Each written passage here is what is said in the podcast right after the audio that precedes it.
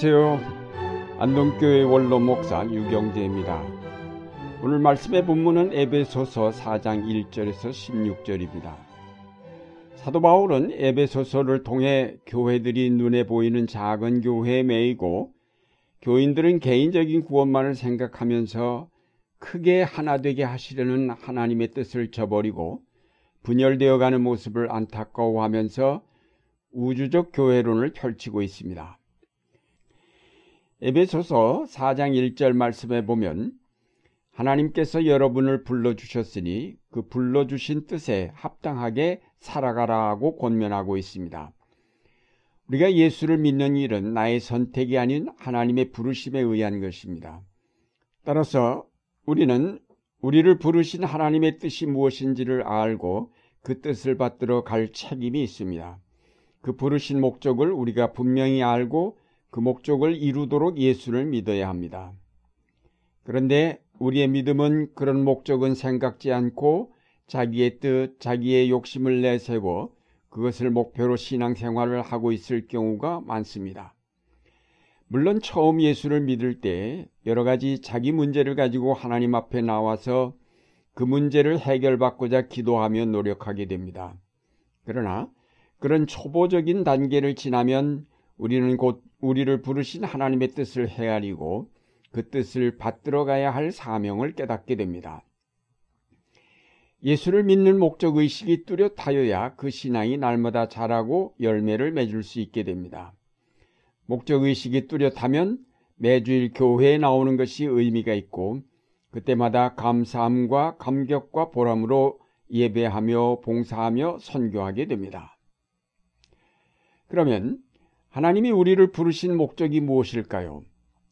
에베소서 4장 3절 말씀에 따르면 성령이 우리를 평화의 띠로 묶고 하나가 되게 해 주신 것을 힘써 지켜가는 일입니다.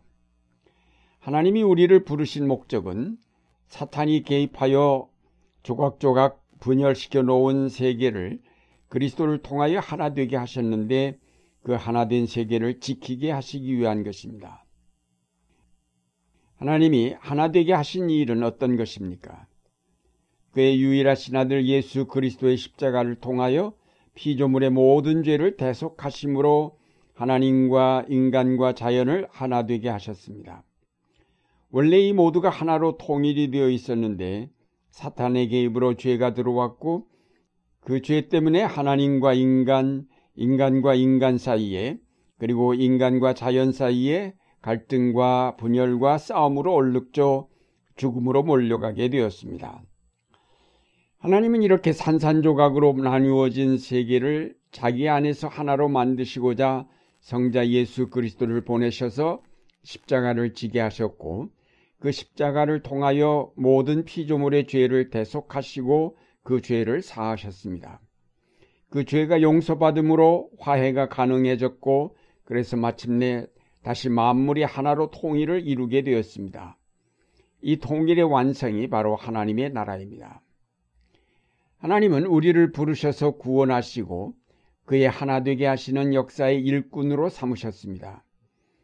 그러므로 하나 되는 역사를 이루시는 성령의 도우심을 통하여 우리 모두가 화해를 통하여 분단과 분열과 분쟁을 넘어서서 하나 되는 일을 힘써 나가야 할 책임이 있습니다. 우리 그리스도인들은 어떤 경우에나 바로 이 하나 되게 하시는 하나님의 역사에 협력하고 거들어야 할 책임이 있습니다.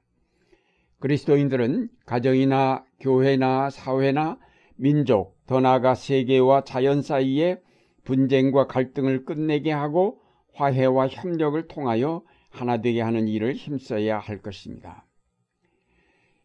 이런 사명을 올바로 감당하려면 겸손과 온유와 인내와 사랑이 필요합니다. 사탄은 끊임없이 하나 되게 하시는 하나님의 역사를 회방하면서 사람들로 분쟁하게 하고 의심하게 하고 미워하게 만들어서 하나의 세계를 어떻게 해서든지 깨뜨리려 하고 있습니다. 그러므로 그리스도인들은 이런 사탄의 괴계를 바로 알고 거기에 맞서 하나로 향한 역사를 온 힘을 기울여 이루어 가야 할 것입니다. 깨뜨리는 것보다 하나 되게 하는 일은 몇 배나 더 힘이 듭니다. 사탄은 쉽게 깨뜨리지만 그것을 다시 하나로 만들려면 우리가 그 몇 배의 힘을 들여야 합니다. 겸손과 온유, 인내와 사랑이 없이는 불가능한 일입니다. 우리는 두세 사람만 모여도 의견이 나뉘고 나뉜 의견을 조정하고 타협하기보다는 각각 자기 주장만 고집하다가 결국 뿔뿔이 흩어집니다. 사도 바울은 이런 풍토를 바꾸어 온유와 겸손함으로 그리고 인내를 가지고 다른 의견들을 조정하고 양보하여 합의를 도출해내는 노력을 기울이도록 당부하고 있습니다. 여러 사람이 함께 모일 때 의견이 다르고 생각이 다른 것은 당연합니다. 그러나 그 다른 생각들을 가지고 서로 토론하면서 어떤 것이 가장 하나님의 뜻에 맞는 것인가를 찾아내어 합의를 이루어내는 것이 바로 우리의 지혜이며 사명입니다. 그동안 계속 분열을 거듭하여 온 한국 교회들이 이제 회개하고 하나 되기를 힘써야 하겠습니다. 교회 분열은 교회 지도자들의 잘못이 크지만 그리스도인 모두가 개교회주의나 기복주의나 개인주의적 신앙의 틀에서 벗어나 하나님을 중심으로 이루어지는 큰 교회를 바라보며 그것을 목표로 전진하는 것이 바로 우리 신앙의 목표임을 분명히 알았더라면 교회가 이렇게 많이 분열되지는 않았을 것입니다. 에베소서 4장 6절에 보면 하나님도 한 분이십니다.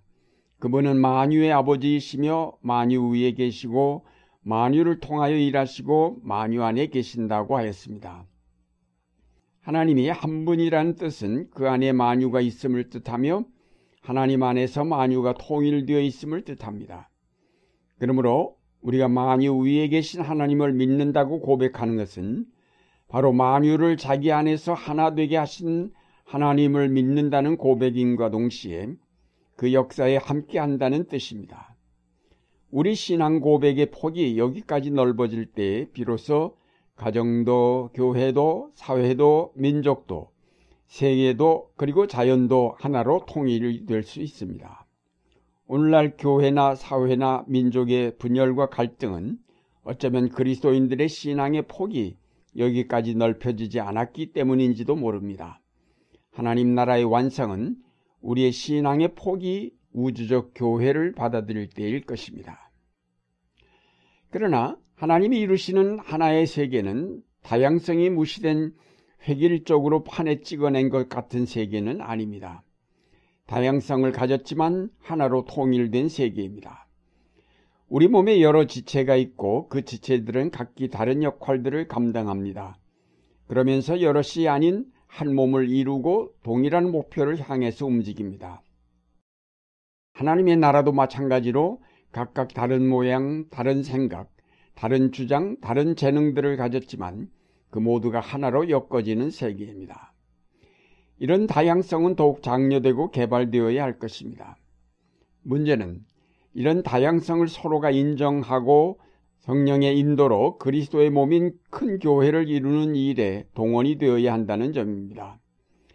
직분만 다양할 뿐 아니라 예배도 다양하게 각기 교회가 속한 지방이나 나라를 따라서 문화도 다양하게 그리고 세계를 내다보면서 각기 다른 모습으로 예수를 믿고 선교하는 교회들을 인정하면서 그 다양성을 통해 하나님께 영광을 돌리고 하나님의 나라를 아름답게 갖고 간다면 마치 큰 교양 악단과 같이 더욱 웅장하고 아름다운 복음의 소리를 연주하게 될 것입니다.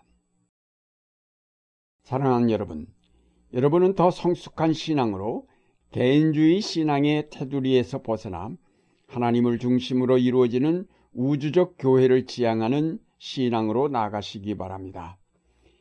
이제 우리를 부르셔서 하나님의 자녀 되게 하시는 목적이 하나님의 하나 되게 하시는 역사에 동참하게 하시기 위한 것임을 분명하게 알고 그 뜻을 받들어 하나 되는 역사를 위해 헌신하는 여러분의 생활이 되시기를 바랍니다.